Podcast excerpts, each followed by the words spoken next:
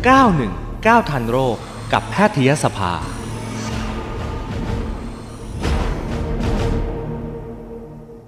เอาละค่ะมาถึงช่วงของ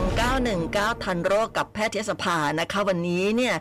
เราจะคุยกันค่ะกับคุณหมอนายแพทย์ธีรพงศ์รัตนนุกรมนะคะ คุณหมอเป็นอาจารย์แพทย์สาขา โรคผิวหนังภาควิชาอายุรศาสตร์ คณะแพทยศาสตร์โรงพยาบาลรามาธิบดี มหาวิทยาลัยมหิดลค่ะ วันนี้เราจะคุยกันถึงเรื่องของมะเร็งโรคผิวหนังเอ่อมะเร็งผิวหนังนะคะ คุณหมอสวัสดีค่ะอ่าสวัสดีครับ ค่ะ คุณหมอมะเร็งผิวหนังนี่หมายถึงมะเร็งที่เกิดขึ้นบนผิวหนังเท่านั้นใช่ไหมคะอ่าถูกต้องครับ คือโดยปกติแล้วครับ ตัวเนี้ยก็จะเกิดตั้งต้นนะครับ อยู่ค่ะที่ตรงผิวหนังเป็นหลัก ก็เลยตามชื่อเขาเลย บอกว่าเป็นมะเร็งผิวหนังค่ะทีนี้อ่า ปัจจัยต่างๆ มีมากมายเลยที่ทำให้เกิดมะเร็งผิวหนังนะครับอืมอันแรกก็คือในเรื่องของอ่าประวัติการสัมผัสแสงแดดเป็นเวลานานๆนะครับค่ะบ้านเราแดดแรงด้วยสิคะใช่ต้องแดดแดงจนถึงแบบบางคนถ้ามีประวัติเรื่องของซันเบิร์นเลยบ่อยๆเนี่ยก็จะทำให้เซลล์ผิวหนังตัวนั้นเนี่ยมันผิดปกติไปค่ะแล้วกลายเป็นเซลล์มะเร็งได้นะครับค่ะครับผม อันนี้ปัจจัยแรกนะครับอ่าแล้วค่ะก็จะมีปัจจัยอื่นเช่น พันธุกรรมนะครับ ยกตัวอย่างเช่นในคนที่ผิวขาวๆ คนยุโรป คนคอเคเชียนอย่างเงี้ยครับค่ะก็จะมีโอกาสที่จะเป็นมะเร็งผิวหนังมากกว่าคนเอเชียแบบพวกเราอืมเหตุผลนะครับ ก็เพราะค่ะว่าในคนที่ผิวขาวๆ มากเนี่ย เขาจะมีตัวเซลล์ที่เรียกว่าเซลล์สร้างเม็ดสีเนี่ย น้อยกว่าคนชาวเอเชียค่ะเซลล์สร้างเม็ดสีมันมีหน้าที่ในการดูดซับพ วกรังสี UV แสงแดดเนี่ยครับอืมไม่ให้มาทำลายผิวหนังค่ะนั่นก็เป็นเหตุผลว่าทำไมคนผิวขาว ถึงมีโอกาสที่จะเกิดมะเร็งผิวหนังมากกว่า คนชาวเอเชีย หรือผิวคล้ำแบบบ้านเราครับ แต่ว่าคนเอเชียที่ผิวขาวก็มีโอกาสเป็นมากกว่าคนเอเชียที่ผิวคล้ำไหมคะ ถูกต้องเลยครับ แต่ว่าคนเอเชียเรามักจะชอบทากันแดด และคนอืมเอเชียเรามักจะชอบหลบแดดกันอยู่แล้ว เพราะฉะนั้นโอกาสการเกิดมะเร็งผิวหนังก็เลยดูเสมือนว่าจะน้อยกว่าในคนชาว ยุโรป หรือว่า Caucasian ที่ชอบนอนตากแดดครับแดดกันอย่างเนี้ยครับค่ะอ่านอกจากอ่าอ่าแดดแรงมากเจอเจอแดดแดดเผานะคะ แล้วก็คนผิวขาวทางพันธุกรรมอะไรเงี้ยมีปัจจัยอะไรอีกไหมคะ ปัจจุบันก็จะมีปัจจัยอื่นอย่างเช่น คนที่เคยชอบทานยาสมุนไพรที่มีสารหนูปนเปื้อนเนี่ยครับค่ะก็อาจจะมีโอกาสที่จะกระตุ้นให้เกิดมะเร็งผิวหนังได้ง่ายกว่าคนปกติอืมนะครับ หรือปัจจุบันนี้ก็จะมีคนที่อ่ามีการปลูกถ่ายอวัยวะจำเป็นต้องกินยากดภูมิอย่างเงี้ยคค่ะรับการที่ร่างกายของคนนั้นเนี่ยรับยากดภูมิเป็นเวลานาน และมีประวัติเรื่องกับการสัมผัสแสงแดดร่วมด้วยแล้วเนี่ย ก็อาจจะมีโอกาสที่จะเป็นมะเร็งผิวหนังได้ง่ายกว่ากลุ่มคนทั่วไปนะครับ อืม ไม่อยู่นอกจากนี้เอ่อค่ะ ครับ เชิญคุณหมอค่ะ ครับ โอเค ขอขอเดี๋ยวต่ออีกนิดนึง ค่ะ หรือนอกจากเนี้ยในคนบางคนที่เป็นแผลเรื้อรังนานๆ นะครับเป็นแผลค่ะไฟไหม้แผลเรื้อรังนานๆหรือว่าเคยผ่านการฉายรังสีค่ะในบริเวณผิวหนังตำแหน่งนั้นมาก่อนเนี้ยครับค่ะแล้วแผลตรงนั้นมันไม่หายสักทีอย่างเงี้ย แผลเรื้อรังนานๆ ก็อาจจะมีการพัฒนากลายไปเป็นตัวมะเร็งผิวหนังก็เป็นได้ครับผมอืมค่ะ มียุคหนึ่งสมัยหนึ่งอะค่ะ คุณหมอที่คนกำลังฮิตเอ่อฉีดให้ผิวขาว หรือว่าทานอะไรบางสิ่งให้ผิวขาวเนี่ย คนเหล่านี้นี่จะเสี่ยงด้วยไหมคะ ครับ ปัจจุบันเนี่ยต้องบอกก่อนเลยว่าการฉีดผิวให้ขาวเนี่ย เป็นหัตถการที่ถือว่าไม่ได้มีการอ่าไม่ได้มีการรองรับโดยออยนะครับ ค่ะหรือว่าทางแพทยสภานะครับอืมอืมทีนี้กลไกหลักๆก็คือการฉีดสารบางอย่างเข้าไป และทำให้มีการเปลี่ยนแปลงของเม็ดสี คือเม็ดสีของเราเนี่ยจะเป็นมีเม็ดสีตัวที่ค่อนข้างคล้ำกับเม็ดสีตัวที่ค่อนข้างขาว ค่ะ คือการฉีดสารนี้เข้าไปเนี่ยมันจะไปไปชิป ตัวเม็ดสีที่คล้ำๆเนี่ย ให้อืมกลายเป็นเม็ดสีที่ขาวๆค่ะนะครับ ทีเนี้ยเวลาที่เม็ดสีขาวๆเมื่อไหร่เนี่ย มันก็เสมือนกับว่าร่างกายเราเนี่ย จะป้องกันแสงแดดได้ลดน้อยลงอืมเพราะเม็ดสีตัวที่ขาวๆเนี่ย โอกาสที่จะป้องกันแสงแดดจากการทำลายของผิวหนัง ก็จะก็จะน้อยกว่าตัวเม็ดสีคล้ำๆค่ะเพราะฉะนั้นเนี่ยปัจจุบันก็ยังไม่ได้มีหลักฐานทางวิทยาการชัดเจนว่าการฉีดผิวขาว จะส่งผลให้เกิดมะเร็งผิวหนังอืมแต่ถ้าเกิดคิดตามกลไกที่ผมพยายามอธิบายไปเบื้องต้นนะครับค่ะก็อาจจะอนุมานได้ว่าอาจจะมีความเสี่ยงเพิ่มมากขึ้นได้นะครับอ่าค่ะเรียกได้และว่ายังมีโดนคแดวามดเสี่ยงบ่อยๆด้วยอ่าเรียกได้ว่ามีความเสี่ยงเพิ่มมากขึ้นนะคะ คุณหมอแล้วส่วนใหญ่เนี่ยเขาเป็นส่วนไหนของร่างกายคะศีรษะใบหน้าแขนขาอะไรเงี้ยค่ะตตำแหน่งหลักๆที่พบได้บ่อยนะครับ ก็ค่ะจะเป็นตำแหน่งที่โดนแสง บ่อยๆ เลยอย่างเช่นอืมบริเวณใบหน้าได้นะครับค่ะแขนได้นะครับ หรือว่าขาถ้าคนที่ชอบใส่ขาสั้นแล้วโดนแดดบ่อยอืมๆก็จะเจอในตำแหน่งที่โดนแดดบ่อยๆครับ อืมค่ะ สัญญาณเตือนบอกเราว่า อืมมาละลักษณะแบบนี้นะคือลักษณะแบบไหนอะคะครับ หลักๆที่อยากให้ทุกคนช่วยกันดูก็คือหนึ่งเกิดเป็นตุ่มก้อนนูนนะครับบริเวณตำแหน่งที่โดนแสงบ่อย ๆ นะครับสองตุ่มก้อนนั้นเนี่ย อ่า ไม่ยอมหายสักทีอืมแล้วก็เป็นเรื้อรังนะครับอย่างน้อยประมาณสามถึงหกเดือนนะครับค่ะและบางทีตุ่มก้อนนั้นอาจจะมีการแตกเป็นแผลได้นะครับค่ะรวมถึงบางรอยโรคของมะเร็งผิวหนังเนี่ยอาจจะมีการสร้างเม็ดสีขึ้นมาได้ ก็คือมีเม็ดสีที่เข้มขึ้นดำขึ้น หรือว่ามีอืมเม็ดสีที่เปลี่ยนแปลงไป อันนี้ก็จะเป็นกลุ่มมะเร็งที่มีการสร้างเม็ดสีที่เรียกว่าเมลานโนมาค่ะได้นะครับอืมครับค่ะอ่า หลักๆก็จะน่าจะประมาณนี้ครับ ตุ่มที่ว่าเนี่ยมันจะคันมีมีอาการคันร่วมไหมคะ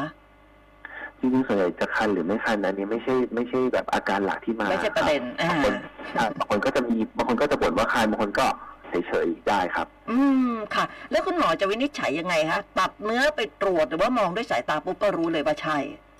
ครับ โดยปกติแล้วอะครับมะเร็งผิวหนังต้องต้องดูจริงๆต้องลงลึกกันไปถึงเรื่องของมันมีสามชนิดด้วยกันใช่ไหมครับ ครับมะเร็งผิวหนัง ที่ที่พบได้เนี่ยสามชนิดที่ผมกล่าวไปเนี่ยก็จะมีอันแรกคือชนิดที่เรียกว่าเบซ a ลเซลอืมเบซ a ลเซลอะชนิดที่สองที่เรียกว่าชนิดสแควมัสนะครับค่ะและชนิดที่สามเนี่ยชนิดที่เรียกว่าอ่าเมลานโนมานะครับค่ะไอตัวชนิดที่สามเนี่ยเมลานโนมามันคือว่ามะเร็งผิวหนังของเซลล์สร้างเป็นสี เพราะฉะนั้นตัวนี้ส่วนใหญ่แล้วอะตัวกลุ่มกลุ่มก้อนนั้นจะต้องมีสีอืมนะครับ ถึงจะเห็นเป็นลักษณะเด่นเป็นหลักนะค่ะ ส่วนต่อชิ้นแรกเนี่ยจะมีลักษณะเป็นตุ่มก้อนนูนนะครับแต่ออกเป็นแผลนะครับอืมหรือบางกรณีเนี่ยอาจจะมีเม็ดสีร่วมด้วยได้นะครับ นี่กลับเข้ามาสู่ว่าในการวินิจฉัยเนี่ยเราจะต้องทำยังไงใช่ไหมครับส่วนใหญ่แล้วเนี่ยเบื้องต้นคุณหมอก็จะต้องตรวจก่อนว่า เจ้าตุ่มก้อนตรงไหนเนี่ย สงสัยไหมว่ามันจะเป็นมะเร็งอืมอืมตัวนี้ถ้าจะสงสัยแล้วเนี่ย แล้วจะต้องการวินิจฉัยนะครับ ปัจจุบันจะมีการทำการเรียกว่าตัดชิ้นเนื้อนะครับ เพื่อการวินิจฉัย โดยเราจะตัดชิ้นเนื้อบริเวณตำแหน่งที่สงสัยไปเพียงบางส่วนเท่านั้นนะครับแล้วก็ส่งตรวจทางพยาธิวิทยาเพื่อยืนยันการวินิจฉัยก่อนนะครับค่ะ อืมค่ะ ส่วนอาการเนี่ยนอกจากแสดงให้เห็นทางผิวหนังแล้วเนี่ยมันจะมีอาการอื่น ร่วมด้วยไหมคะอย่างเช่นมีอาการเอ่อเป็นไข้ตัวร้อนอะไรแบบเนี้ยค่ะ โดยปกติถ้าเป็นมะเร็งผิวหนังในระยะต้นๆนะครับค่ะแต่อาการเหล่านั้นแทบไม่มีเลยส่วนใหญ่มีมัก มักมีแสดงอาการตามที่ผมบอก และเป็นอยู่แค่ที่เฉพาะผิวหนังครับผม อืมค่ะ แล้วมันจะสามารถลุกลามไปอวัยวะภายในได้ไหมอย่างเช่นถ้าเกิดว่าเราเป็นที่ที่ตับเนี่ยเดี๋ยวมันก็จะไปปอดไปกระดูกอะไรเงี้ย ถ้าเป็นที่ผิวหนังเนี่ยมันจะสามารถลุกลามไปในอวัยวะภายในเราได้ไหมคะคำตอบคือลุกลามได้แต่ว่าเกิดขึ้นน้อยมาก ๆนะครับ โดยค่ะปกติแล้วเนี่ยมะเร็งผิวหนังเนี่ย ส่วนใหญ่แล้วมันอยู่ที่ผิวหนัง เพราะฉะนั้นคนเราก็จะค่อนข้างระวังตัวเองอยู่แล้วว่าเฮ้ยมันมีตุ่มแปลกๆก็จะรีบมาหาคุณหมอ เพราะฉะนั้นเวลาที่คนไข้มาหาหมอเร็วนะครับ แล้วก็วินิจฉัยได้เร็วเนี่ย ระยะที่เป็นของมะเร็งผิวหนังก็จะเป็นระยะต้นๆเพราะฉะนั้นในกลุ่มเนี้ยการรักษาหลักก็คือการผ่าตัดนะครับอืมแล้วก็โอกาสที่จะลุกลามไปอวัยวะอื่นเนี่ย ก็น้อยมากๆครับ อืม แสดงว่าการรักษาเนี่ย ให้หายขาดเนี่ยมันดูดูเหมือนจะง่ายกว่าเป็นมะเร็งในในส่วนอื่นๆไหมคะ อ่าถูกต้องเลย การรักษามาตรฐานนะครับขค่ะองมะเร็งผิวหนังนะครับหากเจอในระยะต้นๆเนี่ยการรักษามาตรฐานที่ดีที่สุดคือการผ่าตัดออกนะครับ ซึ่งมันจะมีเทคนิคการผ่าตัดอยู่ อันนี้เดี๋ยวอืมอาจจะไม่ได้ลงรายรายละเอียดในวันนี้ค่ะใช่ไหมครับครับ ก็คือตัดออกเนี่ยดีที่สุดอืมแต่ก็จะมีทางเลือกอื่น ในบางกรณีที่คนไข้มีข้อห้ามในการผ่าตัด หรือว่าร่างกายไม่พร้อมที่จะผ่าตัดนี้ครับค่ะอาจจะมีการ ทำหัตถการอย่างอื่นเพิ่มเติม เช่นการทายทายาบางอย่างนะครับอืมหรือการใช้กลุ่มที่เรียกว่าอุปกรณ์ในการมาทำลายตัวเซลล์มะเร็งตรงนี้ได้ค่ะครับ แต่ก็ไม่สามารถทดแทนการผ่าตัดได้นะครับ อืมผ่าตัดนี่หมายถึงว่าคว้านตรงนั้นออกไปเลยเหรอคะหรือว่ายังไง โดยปกติการผ่าตัดหลักๆ ของตัวมะเร็งผิวหนังนะครับค่ะถ้าถ้าให้พูดก็จะมีสองวิธีด้วยกัน อันที่หนึ่งคือตัดแบบธรรมดาอืมก็คือ จะพูดว่าคว้านตรงนั้นออกไปก็ได้ แต่ว่าอย่างเช่นเรามีก้อนตัวมะเร็งผิวหนังอยู่ใช่ไหมครับค่ะอ่าเรารู้แล้วว่าคนนี้เป็นมะเร็งผิวหนังเราก็อาจจะ อ่า คว้านออกไปโดยที่ให้ขอบอาจจะมีคว้านลึกคว้านกว้างนะครับกว่าปกติจากตัวค่ะขอบของมะเร็งผิวหนังประมาณ 5มิลลิเมตรอย่างเงี้ยครับอืมเพื่อให้เรามั่นใจได้ว่าเออ อ่า ตัวมะเร็งผิวหนังเนี่ยออกไปหมด อันนี้คือวิธีที่หนึ่งค่ะนะครับหรือปัจจุบันนี้จะมีการผ่าตัดเทคนิคพิเศษนะครับ ที่เรียกว่า Mo Microscopic อืม Surgery นะครับค่ะก็ขอโทษครับ Mo Micrographic Surgery นะครับ เป็นการผ่าตัดที่อ่าละเอียดขึ้นนะครับ โดยการมันเป็นเทคนิคของการอ่าเตรียมชิ้นเนื้อนะครับ โดยที่เราจะวิธีเนี้ยเราจะมั่นใจได้ว่ามะเร็งผิวหนังเนี่ยถูกตัดออกไปได้ค่อนข้างละเอียด แล้วก็ค่อนข้างแบบหมดมากกว่าการตัดแบบแรกนะครับอืมโดยการตัดตรงเนี้ยเนี่ย เราจะค่อยๆตัด ทีละชั้นนะครับ แล้วก็เอาชิ้นเนื้อเนี่ย ไปส่งดูเลยว่าตำแหน่งที่เราตัดออกเนี่ยมะเร็งมันหมดหรือยังค่ะก่อนนะครับ พอมะเร็งหมดแล้วแล้วเราค่อยทำการเย็บปิดมันเลยเป็นอ๋อเป็นลักษณะที่เรียกว่า Mo surgery ครับอืมอ๋อเย็บแผลปิด ถ้าสมมติว่าเนื้อที่เราตัดไปเยอะๆเนี่ย มีการที่ต้องเอาเนื้อมาโปะอะไรอย่างนี้ไหมคะ ใช่ใช่ก็คือเนี่ยแหละนี่ก็เป็นอีกคนหนึ่งว่า การการใช้เทคนิคที่สองที่ผมกล่าวไปครับค่ะที่เรียกว่า Mo surgery ครับอืมตัวเนี้ยเราจะช่วยเอาเฉพาะเนื้อที่เป็นมะเร็งออก แล้วก็สแปร์เนื้อที่ดีของคนไข้เอาไว้ เพราะฉะนั้นแผลมันจะค่อนข้างเล็กเมื่อเปรียบเทียบกับการผ่าตัดในแบบเดิมอืมๆและในบางกรณีที่สมมุติว่ามีการเอาเอาชิ้นเนื้อ เอาเอาเนื้อมะเร็งเนี่ยออกไปแล้วเนี่ยครับค่ะเราก็ต้องการมีการดีไซน์นะครับ ออกแบบว่าเราจะปิดแผลของใครยังไง ให้มัน กลับมาใกล้เคียงอ่าผิวตรงนั้น หรือว่าอืมโครงสร้างผิวตรงนั้นมากที่สุดนะครับค่ะโดยการอาจจะมีการ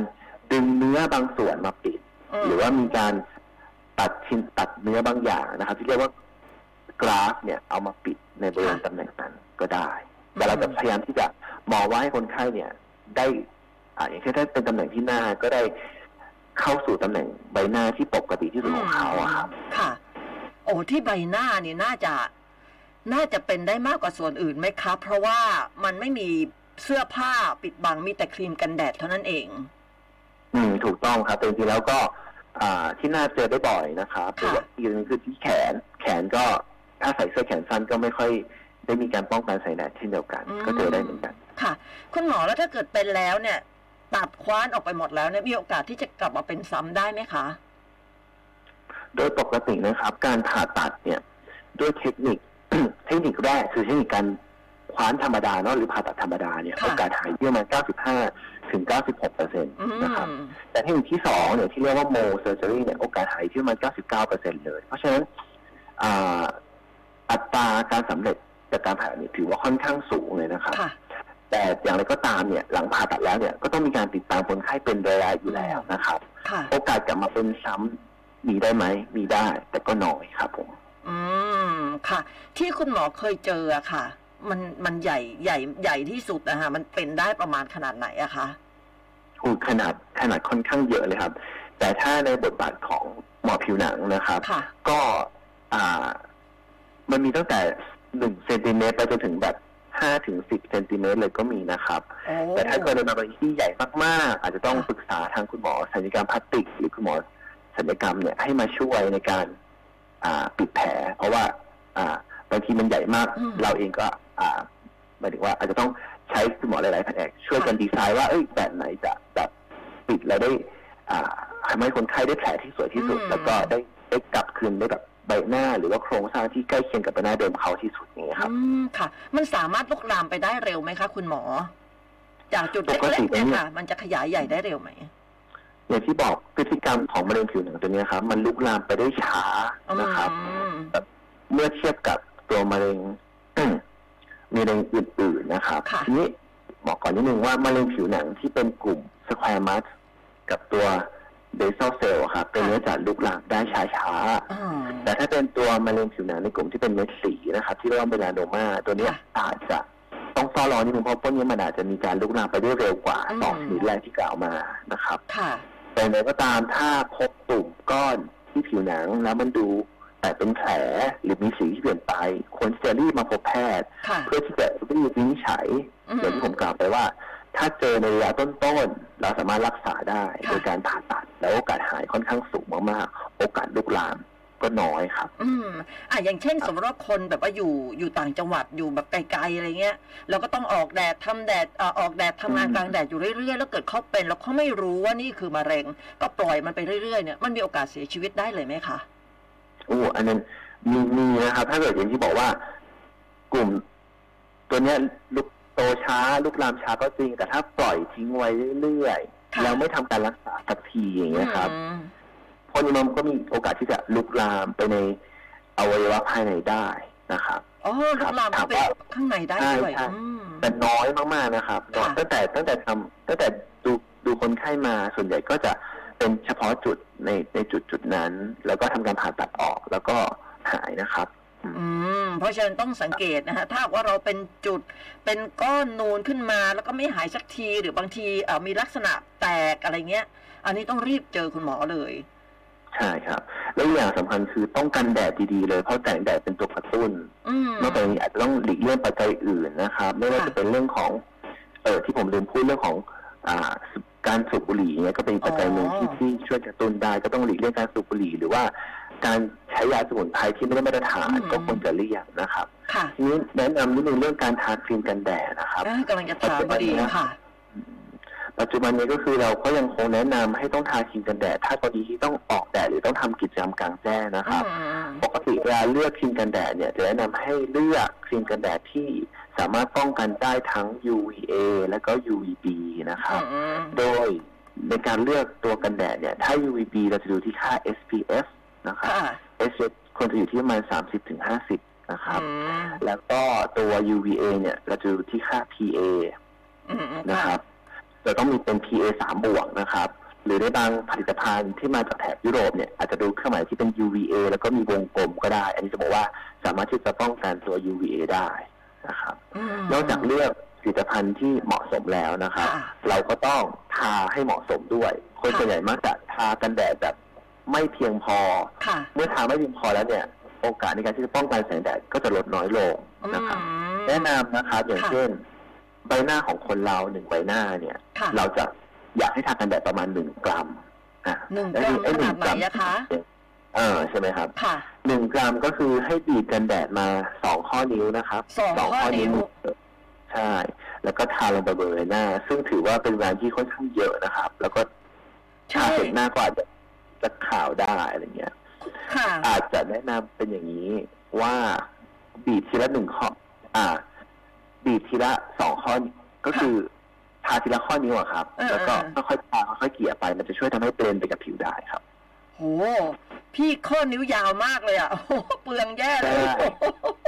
ใครข้อนิ้วยาวก็อาจจะทาเยอะหน่อยโอ้โห นอกนอกจากนั้นอ่านอกจากกันแดดแล้วเนี่ย ยังก็ได้นะว่า อ่า ถ้าต้องออกจากนั้นก็ต้องมีการกางร่มนะครับค่ะใส่หมวกนะครับอืม รวมไปถึงการอาจจะต้องใส่พวกหน้ากากหรือว่าผ้าคลุมหน้านะครับ ค่ะ ที่มีเนื้อผ้าที่ค่อนข้างแน่นพอนะครับ อืม แล้วก็อาจจะต้องเป็นสีดำก็จะดีนะครับ อ๋อหรือว่าปัจจุบันนี้ก็จะมีผ้าใช่ไหมครับ ที่ค่ะมี